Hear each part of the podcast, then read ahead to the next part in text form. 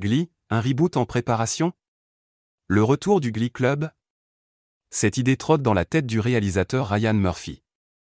Après les deux énormes succès que sont Dame et The Watcher, ce dernier serait prêt à renouveler une autre de ses séries phares, Glee.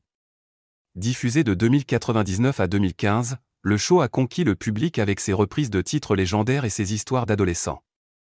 À ce jour, Ryan Murphy aimerait bien retrouver l'univers particulier de la saga.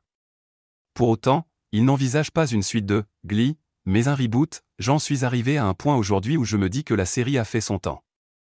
Peut-être qu'on devrait vraiment la revoir en tant que marque.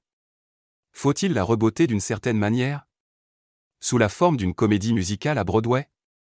Confie-t-il dans That What You Really Le showrunner rassure les fans de la série, si reboot il y a, il sera bien différent de la version originale, il n'y aura jamais dans ma vie un autre Glee, rien qui s'en rapproche.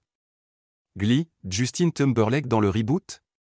Si le reboot de Glee n'en est qu'au stade de projet, contrairement au documentaire qui va sortir sur la saga, les fans ont déjà une idée bien précise pour le nouveau casting de la série.